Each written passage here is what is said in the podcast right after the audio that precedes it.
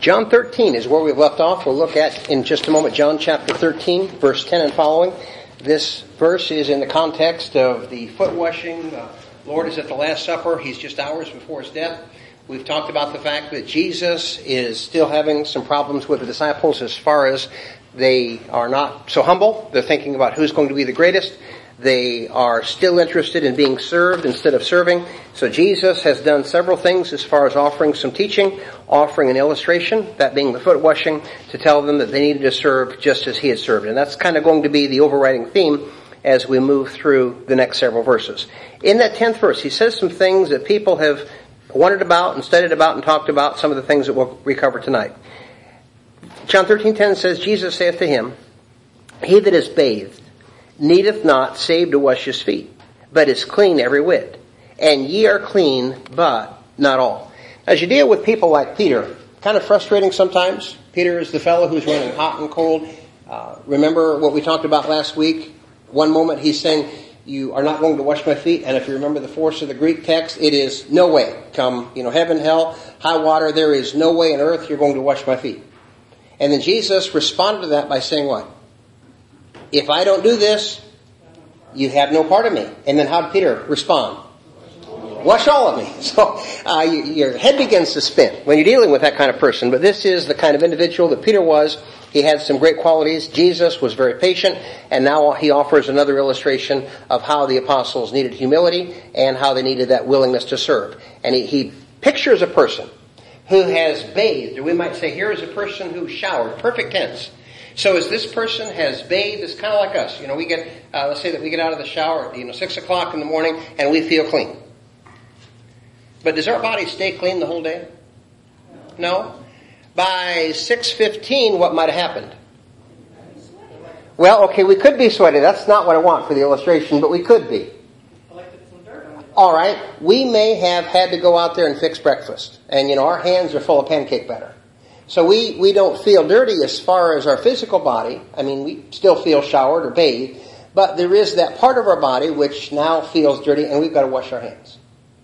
That's the illustration that Jesus was giving in John 13 verse 10, only in, instead of talking about washing hands, which would have been perfectly fine, Jesus used feet. Why do you think he might have used feet instead of some other part of the body? Okay, remember as we talked about in this culture, no um, shoes as we think about them now, but they had sandals, which would have been open, so you're out there in the dirty, grimy roads, and you also have no socks.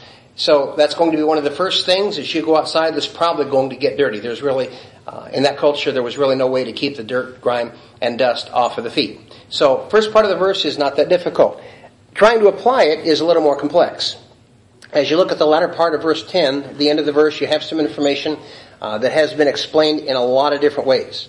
To me, the best illustration is to pursue some cross references.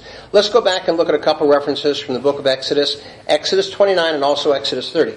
Uh, if you read from Exodus 29, we'll start with Exodus 29 verse 4, then we'll also ask you to shortly after that read from Exodus chapter 30 verses 18 through 21. Who'd like to help us? Exodus, okay, let's start, Betty, with Exodus 29 verse 4.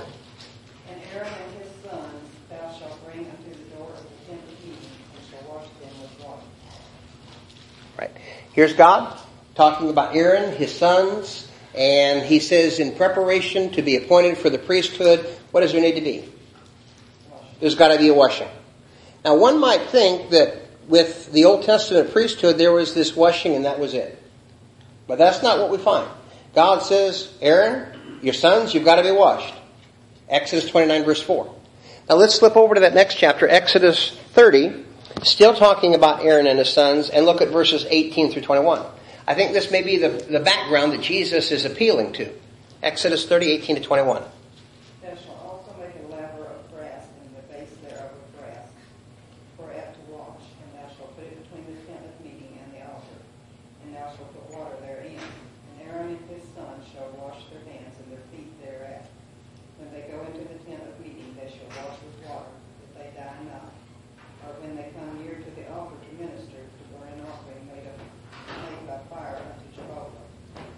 they shall wash their hands and their feet, that they die not.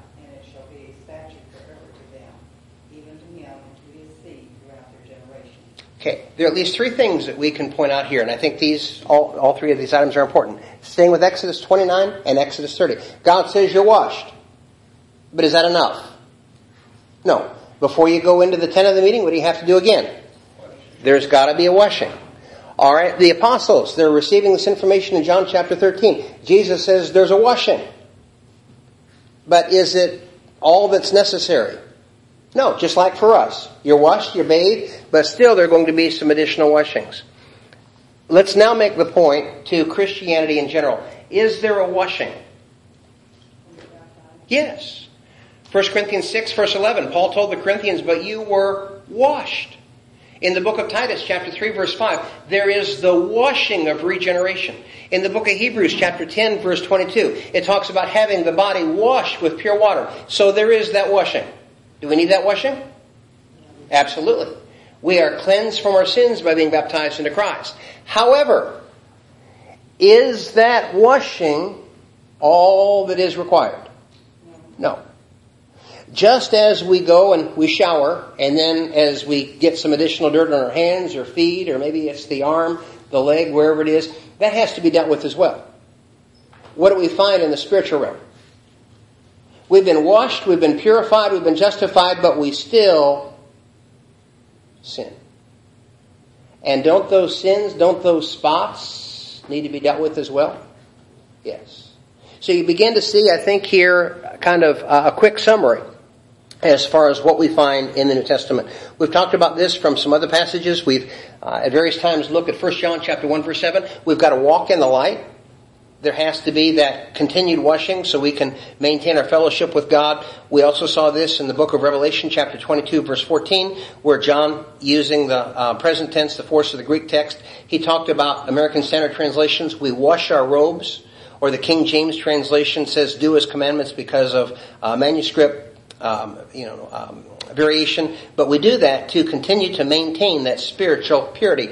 It's not, well, we're, you know, we're showered, if you will, we're baptized, and then we've got to jump back in the shower again. Now in the physical realm, it, it sometimes works like that. As Virginia said, your body might be covered with sweat, and you need that, that second full bath, you need that second full cleansing. But when we look at the Bible, that's not what we find. There is that washing, and then remember Simon in Acts chapter 8? He'd been baptized, he'd been washed, and then after he engaged in sin, what was he told? Yeah. Repent and pray, that is, uh, you know, you do not need to be baptized a second time. Uh, so Jesus is alluding, in my mind, to not only what we find back there in the book of Exodus, but some things that we talk about on a regular basis. Uh, and here he says the apostles are clean. This is the other major thought that we want to talk about um, and and develop for just a minute or two. Even though they were clean, did they still have some spots where there are still some specks of dirt on them? Yeah. What were we talking about? What was that one speck that was really noticeable? What were they struggling with?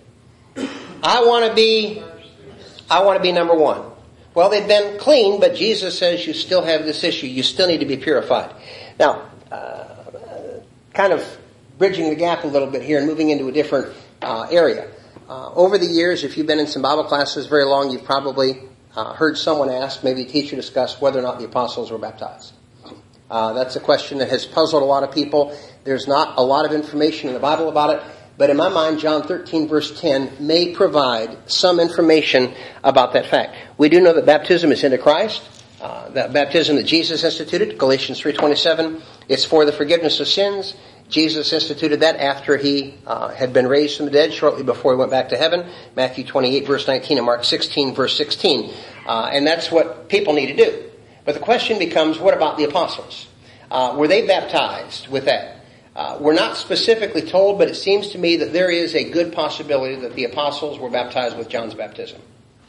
When you go back and you look at the fact that everybody that seems to have had a good heart was responding to John's baptism, it's hard for me to believe that they were not willing to submit themselves to that. So we can't say for sure. But we can say for sure this. Do you remember what John's baptism was for? It was preparatory. But it was also for the purpose in John, uh, Mark 1 verse 4. John baptized for unto so that people could receive the remission of sins. And that was a valid baptism for a period of time. Now there was a time where, as I gave a couple weeks ago, uh, the illustration is kind of like a coupon. It did expire. But there were people who were baptized for that reason. There was a time, a period of time when it was a valid baptism, and I see no reason to um, believe that the apostles did not submit to that. And now here you have Jesus with the apostles, and in John 13 verse 10, he says, I pronounce you clean. We have here, I think, a similar situation. If you remember back in the book of Mark, Mark chapter 2 verse 5, did Jesus forgive a man's sins? He did. And he was, because of who he was and who he is, he was able to say, your sins are forgiven. Well, if he had the power to do that, did he also have the power, do you think, to pronounce the apostles clean spiritually? Don't think he was talking about physical cleanness. I don't think he was saying all 12 of you had a bath today. But did he have the power to say that you're morally pure, you're morally clean, you're in fellowship with God? He did. And somebody might say, well, well, how could he do that with the apostles and not with people after he went back to heaven? Uh, the apostles, from everything that we find, were in a special relationship with him. Paul tells us in Ephesians 2 that they were the founding members of the church, they were connected to Christ, and if Jesus had the ability to pronounce people clean, um, or uh, remit their sins, Mark 2 5, it to me doesn't seem to be a stretch that he also had this, poss- this ability. If you turn over to a little bit to John chapter 15, verses 3 and 5, you find here a little later in his discussion with the apostles these two statements. He says, Already ye are clean, because of the word which I've spoken unto you. Uh, not because they'd been baptized with his baptism, that was going to come a little bit later, but this relationship with Christ, their willingness to submit to him as authority and so forth. And then he says, I'm the vine. Who are the branches? You. The apostles, you're the branches. He that abides in me and I in him, the same beareth much fruit. Uh, so it seems to me the Lord was saying because of who these men were, uh, because of their special status, if you will, he was able to regard them as connected to himself, and I am at least comfortable uh, with concluding that they may not have been baptized with the Great Commission baptism that we read about in Mark 16 and Matthew chapter 28. Others don't have that view, but at least in my mind, that's a possibility. Ray, you look like you had a thought, do you? Yeah. Uh, for years, I've been thought, uh, have heard that this is referring to that cleansing of all of the apostles, but just of you're, you're clean, but not all of them. Yes. Meaning Judas, because he was going to go away and betray Jesus. Now, that, that's what I've heard for many years, and that's, that's basically what I believe.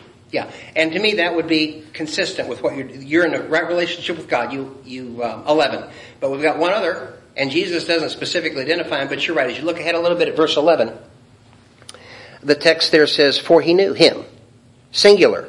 He knew him, the one that should betray him. Well, obviously from other passages we know that that was Judas. So he's saying, you 11, you are in a right relationship with God. That being the case, I feel like I'm on reasonably uh, safe ground to conclude that the apostles did not need that baptism. Now, whatever they did, whatever was required, ultimately it doesn't have any you know relation to us because we're not apostles.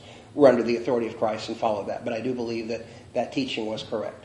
Yeah, but he, he Christ already knew that Judas was going to betray him, mm-hmm. so he would be able make that statement. Yes. Anybody else?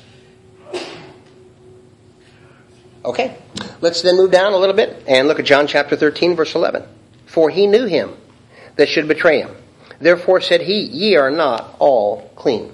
Well, this verse, as Ray alluded to just a moment ago, helps explain why not all the apostles were clean. There was a traitor in the group. There was a betrayer in the group, and this, of course, was Jesus. And the Lord said that this one, who he did not hear specifically name, was going to betray him. As Jesus describes this, there are a couple of verb tenses in the original text that are very, uh, very interesting. We've talked before about the perfect tense, and the perfect tense means that something was known or something was done in the past that has continuing results or the knowledge continues. Uh, and then there's there's also what's called the pluperfect, which is kind of like you know if you've got um, four stars, it's like four and a half stars. Uh, and when it says you know he knew this, Jesus had this knowledge. He knew uh, there was no doubt in his mind that Judas was going to be the one that betrayed him. So when we think about the betrayal, when we think about the crucifixion, this is stuff that didn't sneak up on Jesus. If you go back and you look at several of the other passages that we've discussed in the life of Christ, you find, for example, um, you know, where Jesus says, I came to serve. I came to, you know, give my life a ransom for many. Well, he wasn't making some kind of wild prediction. He knew what was going to take place. We'll look at, after a little bit, some information in John chapter 6 to make that point. But he knew that Judas was the one that was going to engage in this activity. And the second verb, which is significant for us, is the verb betray. That is expressed with the present tense. Present tense describes what kind of action? Ongoing. Well, that makes sense because we've already talked about Judas. He's met with the officials and he's gotten his money. He's working on a way to deliver up Jesus. So he is betraying. He is in the process of trying to figure out how he is going to deliver up the Lord. And uh, in my mind, it is really, really amazing that Jesus had this knowledge and yet was able to do all the things that he did. Um, we think of him as the Word, John 1 verse 1. He was with God, he was God, and then of course a little later in John chapter 1 verse 14 the Bible says he became flesh. So he had divine insights, if you will. He had that knowledge um, uh, that God possesses. Apparently he didn't use it on every occasion because he was able to say, um, you know, Matthew, um, Matthew 23, 24. Uh, but of that, I think it's Matthew 23. Uh, of that day and hour knoweth no man, Matthew 24, 36, I think. Uh, but uh, the Father. Um, so there were some times apparently where he didn't engage that, but he did have that knowledge and knew exactly what Judas was going to do. There are a couple of points of application, I think, from verse 11 that are worthy of mentioning. The first one is that Jesus washed the feet of Judas, and yet, even though he did that, did Judas change his mind? Did he change his course? No. What would be the parallel between that and our time? You wash the feet of somebody and they don't change your course. All right, that's kind of the thing that jumps out to me first of all. Here's a person who's baptized, and after that experience, they don't change their life. They go back and they continue to uh, live their life in sin. They have no interest in doing what's right. Well, if we have that experience with somebody, we shouldn't be surprised because that's really what Jesus did. Washes the feet of this fella, and there is no change in his part really whatsoever. Uh, they do not have an interest in living as a Christian. Then there's a second point here I think that bears mentioning. If Jesus had that knowledge, perfect tense, and he knew that Judas was in the process of betraying him, would you say that the Lord would have regarded Judas as a friend or an enemy?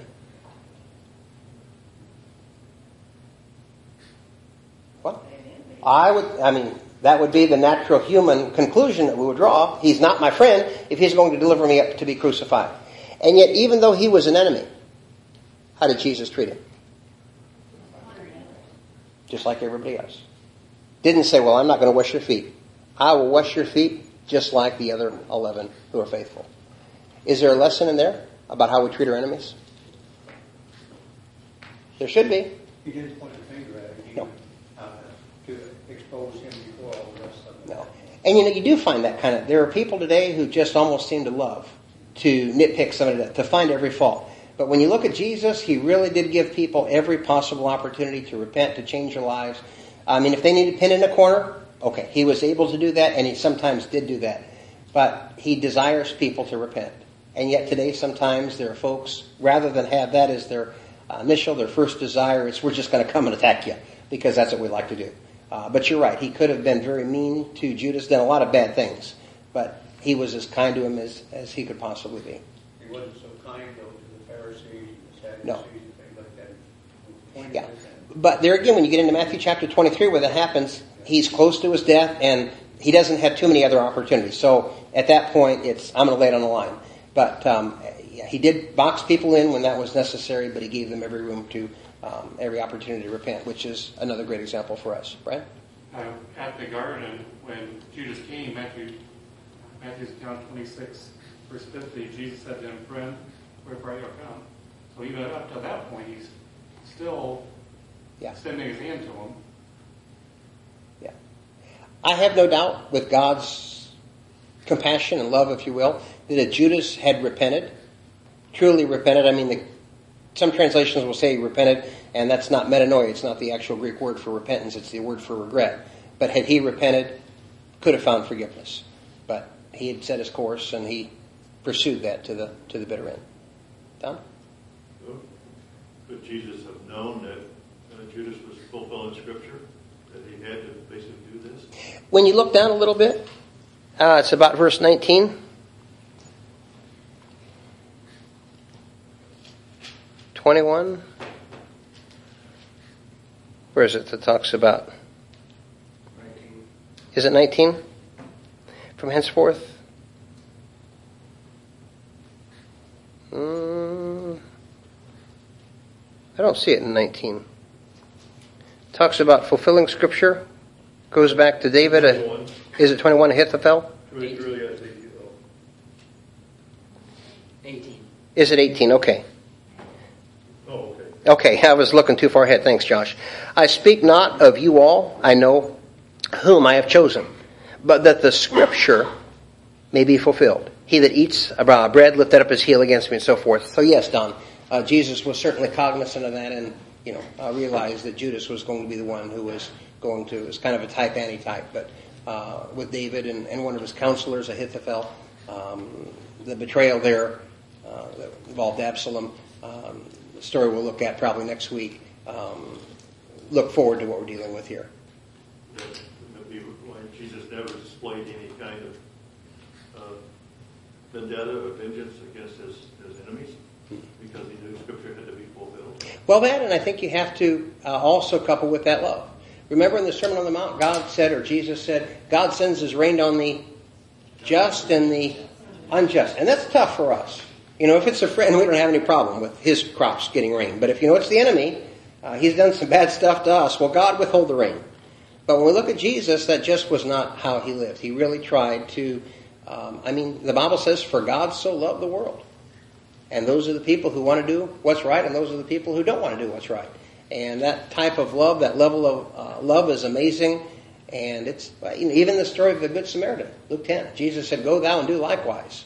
And for the people who heard that lesson in that day and time, that was, you've got to be kidding me. You know, who would live in that kind of way? Virginia? Yes, he did. Yeah. Remember, he had prayed all night back there about the time um, associated with the Sermon on the Mount, and he had chosen those men. So, It's kind of hard for me to understand that. In choosing Judas, I mean, why didn't he choose Peter? Yeah. Well, he did choose Peter, but uh, you you you find She's looking at chosen in a different way. She's, got- you're saying that he chose, It says it's Judas whom I have chosen. but he chose him as an apostle, that's what he's meaning, not chosen to betray. He's talking about the friend. I know, it, it, he still, he didn't choose him to betray him. Well, it sounds like it. um, let's He had to know he did. He was going to. Well, there are some things about that, Virginia, that are difficult to grasp. I was going to say there are two passages here. It's been hard for me to understand why he put Adam and Eve in the garden, tell them not to eat of that tree, and he knew they would eat of it. Oh, well, but, okay, before, before before we come up with a whole list, let's just let's yeah, okay, okay, and that, that's fine. We can take them, but we're we're going to try to take them one by one. Let's go back to John six for a second and look at John six verse seventy. This passage, I think, helps a little bit. John 6, verse 70. Jesus answered them, Did not I choose you, the twelve, and one of you is a devil? I chose you, and one of you is a devil. Now, that, well, he did know, but when you look at people, there is no statement that I'm aware of that said Judas was bad from the beginning. Uh, when you, you look at this fella, for example, let's let's take another um, John six verse seventy. Let's also go back.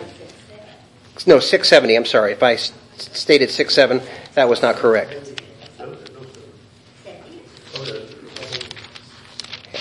Okay, get everybody on the same page. John 6:70. Jesus answered them, "Did I not choose you the 12?" So, not that I chose the devil, I chose you. One of you has turned out this way. And then if you back up a little bit, Matthew 10. Let's take a look here. This passage may also offer a little assistance.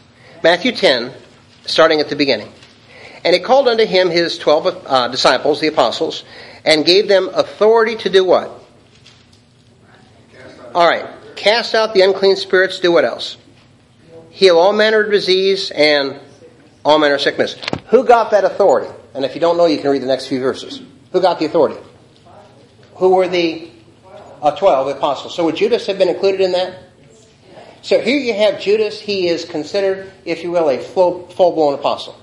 Um, and based on that authority, I would conclude from that, I think it's fair to infer, that Judas cast out demons. He was on the side of right, opposing what was wrong. Judas was someone who was able to uh, deal with sickness and uncleanness. He had served, er, from what I can tell, in a commendable way.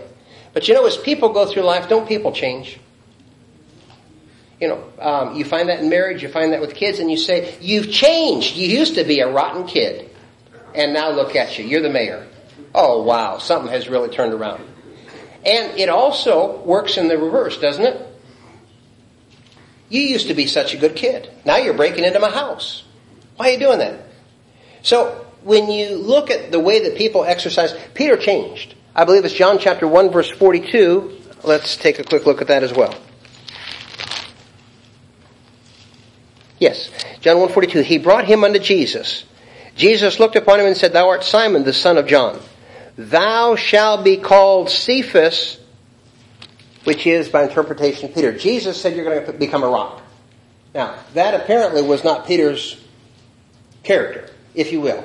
But Jesus, looking down through time, said, You're going to fulfill God's plan. You're going to use your choices. You're going to use your free will. You're going to behave in such a way where this is, I, am you know, I'm giving you free will. But I know that this is going to be how you turn out later in life. And this is going to be productive for my kingdom. Same thing for Judas. Um, Jesus, as he looked at him, he selected him not because he was making him a traitor, um, but because in the grand scheme of things, he would be one that would help fulfill God's will. In the initial stages, Matthew 10, he would be one who would be willing to go out and cast out demons. And then at the end, he would use that free will to choose to be the vehicle that would um, um, crucify um, or help crucify the Lord. Yes, he did. Um, I mean, I, understand, you know, someone had to him.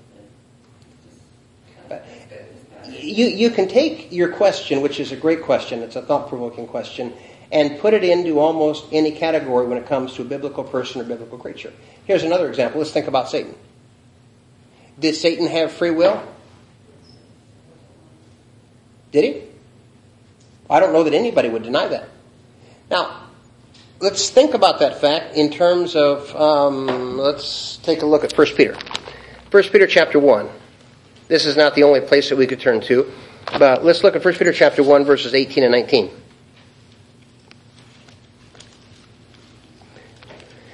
One eighteen says, Knowing that ye were redeemed, not with corruptible things, with silver or gold, from your vain manner of life, handed down from your fathers, but with precious blood, as of a lamb slain without blemish and without spot, even the blood of Christ. And then here's the key part, verse 20. Who was what? Foreknown. Indeed, before when? So before the world was created, certainly before Adam and Eve came along, Jesus was regarded. He was seen as the lamb who would die for the sins of the world. Now, why would you need a lamb, a sacrifice, a perfect sacrifice, even before the earth is created, long before humanity comes along? Why would you need this lamb way back when? But they also knew we was going to sin. All right. So if you knew that man was going to sin, there has to be a catalyst for that, doesn't there? Well, who was the catalyst? That time it was Adam and Eve. Well, no, let's go back further. You're right. It was the devil. Uh, so Adam and Eve, but if we back that up a step, it was the devil. Now, what did we just say about the devil? Free will or no? He had free will. Uh, so there again, with that knowledge Christ had, the knowledge that God the Father had, you have these two things coming together. Um, so people generally don't have any difficulty admitting the free will part, but when you add in God's foreknowledge, that's where they stumble. But I think that you need to keep in there the fact that uh, man has free will, and if we can focus on that fact, be 100% confident in that fact, which is a Bible fact, uh, then God's foreknowledge, we say that is also part of the package, even though from a human perspective, that may be uh, a little difficult to put together. But still, if we know that man has free will, uh, then God is able to work within that system, if you will, to let that free will be maintained and still accomplish his purposes. Todd, I saw your hand. If God knows everything, if He knew that was going to happen, why did that even happen? Satan. Okay, I understood the first part, but let me make sure I understand the second part. Um, let's go back and clarify a little bit as far as Satan, why he would have made Satan. Yeah, well, if, if he knew that he was going to sin, why did he create the world to even do that? Yeah. Um, I get that question from time to time. It is a great question. It's probably more of a God question than a Bible class teacher question. But the best answer I can give to you is the answer that I've given to others. And that is when you, you think about God, He is described as, uh, with various characteristics. For example, God is light. Um, God is all powerful. But one of the qualities, and John picks this up in his book, he says, God is love. My current thinking and understanding is that love is so magnificent. It's just like, and this, every illustration that I can offer, and probably anybody can offer, is, is going to be inadequate. But can you imagine news that is so good? News that is so important. As soon as you get it, you have to share it. It might be at 2 o'clock. It might be that somebody is in the hospital in a coma, and you just shake them and say, here's some news. There are some things which are just so imperative, so pressing, so important, they have just got to be spread, they've got to be shared, they've got to be used. My understanding is that God's love is so vast. It was almost as if there had to be some object for it. A way to display that. And even though God knew that creation, angels, and men would fall, reject that love, His love is so great, it is in so need of sharing. The cost that is the lost are less valuable, if you will, figuratively speaking, than the people who receive that love.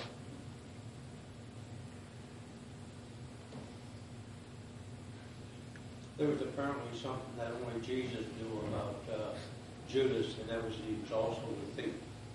Uh, apparently, the other apostles didn't know that. That Judas was, was the treasurer, so he was taking things out of the treasury. Yeah. So as time came along, opportunity, there were some tendencies that developed, and like we mentioned with the kids, sometimes starts out this way and reverses and so forth. Yes. Uh, and when you think about God's love, um, to toss in a biblical passage here, remember the, the sheep? How many are lost? One. And what does a shepherd do? Loves that sheep. He's willing to go out and leave the 99 for that one. So God's love is so vast that even though there is going to be a cost to it, an eternal cost for the devil and his angels, it is still so great in the end that it deserves to be expressed. And that's what he did. Now that may not be a good answer. That may be an answer where you just kind of roll your eyes at and think, man, that was one of the craziest things ever heard in Bible class. But if you think about that, tie in some passages with it, that in my mind begins to at least, you know, uh, why do, why do parents have kids? Dishwasher? Lawnmower? Yeah, raise hand, yes. Uh, why do they have kids? We've got love. We want to show, we want to demonstrate, we want to share our love. God does that and has done that on an even greater scale. All right, enough philosophy? Okay, let's see where we left off. John 13, verses 12 through 14. Verse 12.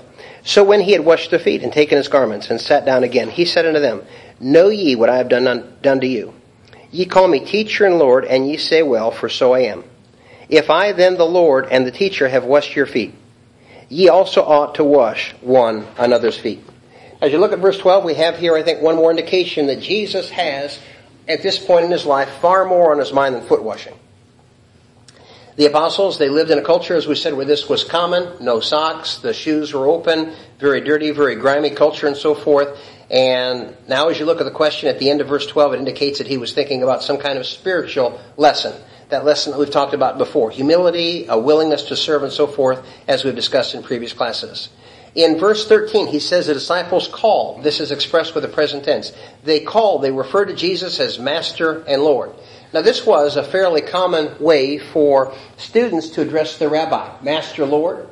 But here, as John writes this in the Greek text, he uses not just one definite article, that would be the word the, but he uses two definite articles. He says, You call me the Master, and you call me the Lord, and you're wrong. No, doesn't say that. And what's he say? You say well. You say rightly because this is who I am. I am the master. I am the Lord. Now that word that's translated master is didaskalos, and that's an interesting word. Um, it really means teacher in a lot of places. King James American Standard, it is translated Lord. But if you were to go back to verses like John 3 verse 2, you would find it there where Nicodemus said, we know that you're a teacher from God. Same word that's used by Nicodemus. Uh, Jesus is man's teacher. But like some students today, does every student want to hear the teacher? Not so much. Students will sometimes, you know, skip classes, they'll fail to hear, and the apostles at times had, if you will, kind of missed some classes. They're not always uh, tuned in very well. And uh, today, as we think about the teaching of Christ, some want to hear just a little of it, maybe most of it, but not all of it. Sometimes they want to get rid of him. They certainly did in the first century. They tried to do that by uh, crucifying him, by killing him. But Jesus says that's not going to work. I am the teacher. I am the master. I am the Lord. And if you're not interested in me, do not expect me to uh, simply go away. Another key word here is Lord. Uh, kurios is the word in the original text, and if you look at Lord, you find that it is a very, very common word. In fact, it's used more than 700 times in the New Testament. To kind of wrap your head around how important this word is, if you were to take three words that we commonly use, and these words would be uh, church, kingdom, and baptism. Church, kingdom, and baptism. And if you would look at all the times where church, kingdom, and baptism are used in the New Testament, and you'd add them up, you would come to just over 250 times, about 256 times with um, uh, all the passages where each of these words is used. Now imagine that. Three key words, total under 300 times. And now you deal with just this one word on the other side of the fence uh, more than 700 times. So this is a very, very important word, and it is a word that is discussed in a variety of ways. Uh, for example, when we were going through the book of Revelation, Revelation chapter 19, verse 16, John said, Jesus is the King of kings, He's the Lord of lords. There is no one on earth, there is no one in heaven except the um, Father and the Holy Spirit that would be above Christ. He is literally over all things.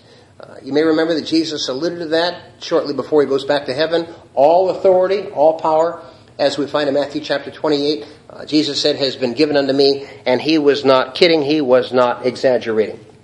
And yet, as you look at the Lord, his exalted position over everything, supreme commander, if you will, over all, uh, over everything, and yet with all that power, without all that authority and glory, what did he do?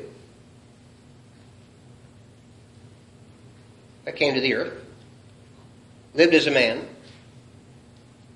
washed the apostles' feet, that demeaning menial task in the first century, and then died on the cross. And then here are the apostles. They're running around thinking, I'm great. I'm big. Look at me. Can you see why Jesus had a little chit chat session with them? There was a big problem.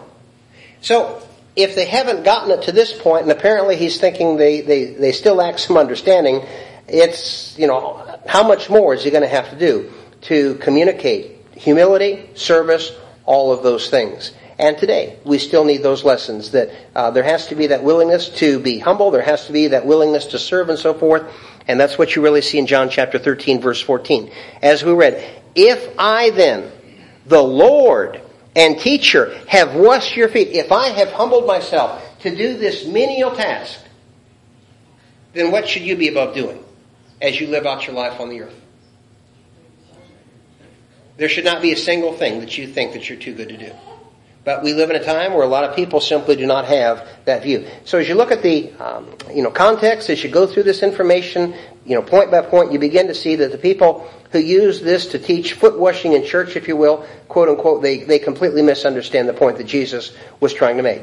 Then you, at verse 14, at the end of the verse, you find a couple of other things that are significant. These also come from the original tense. Uh, there are two present tense verbs. Jesus says you ought ongoing action.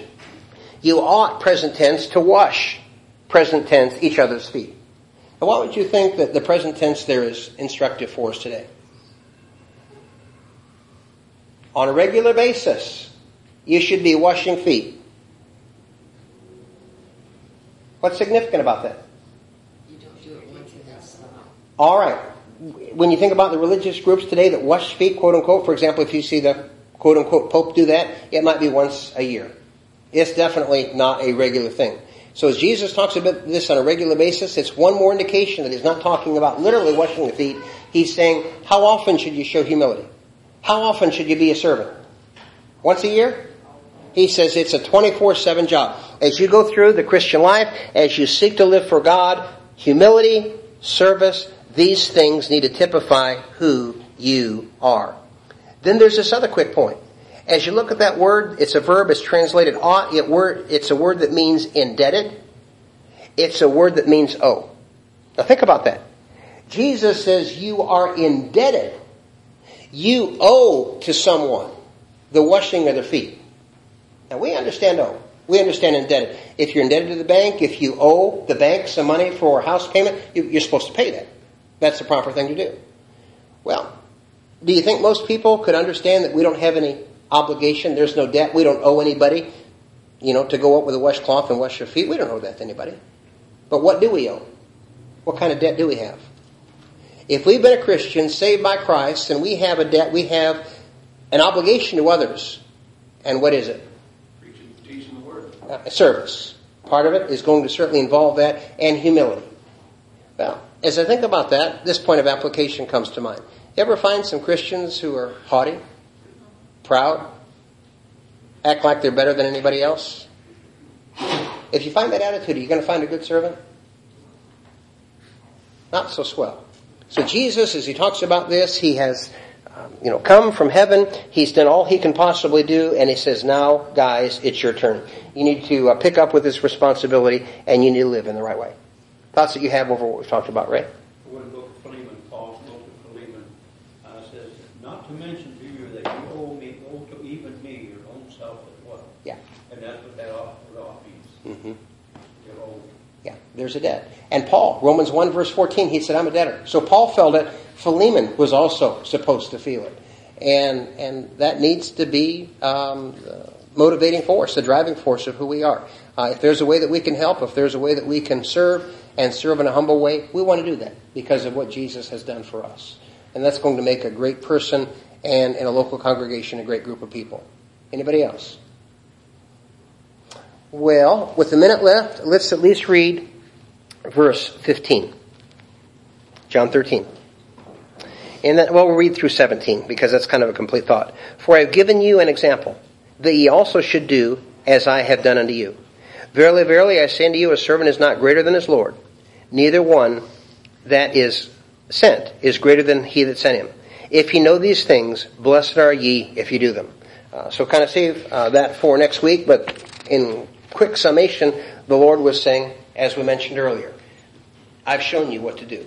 I've given you this example, not literal washing of feet, but humility and service. And you make sure, as you prepare, if you will, to take over my role in the world as far as preaching and teaching, that this is how you live, this is how you behave, and God will be pleased with you.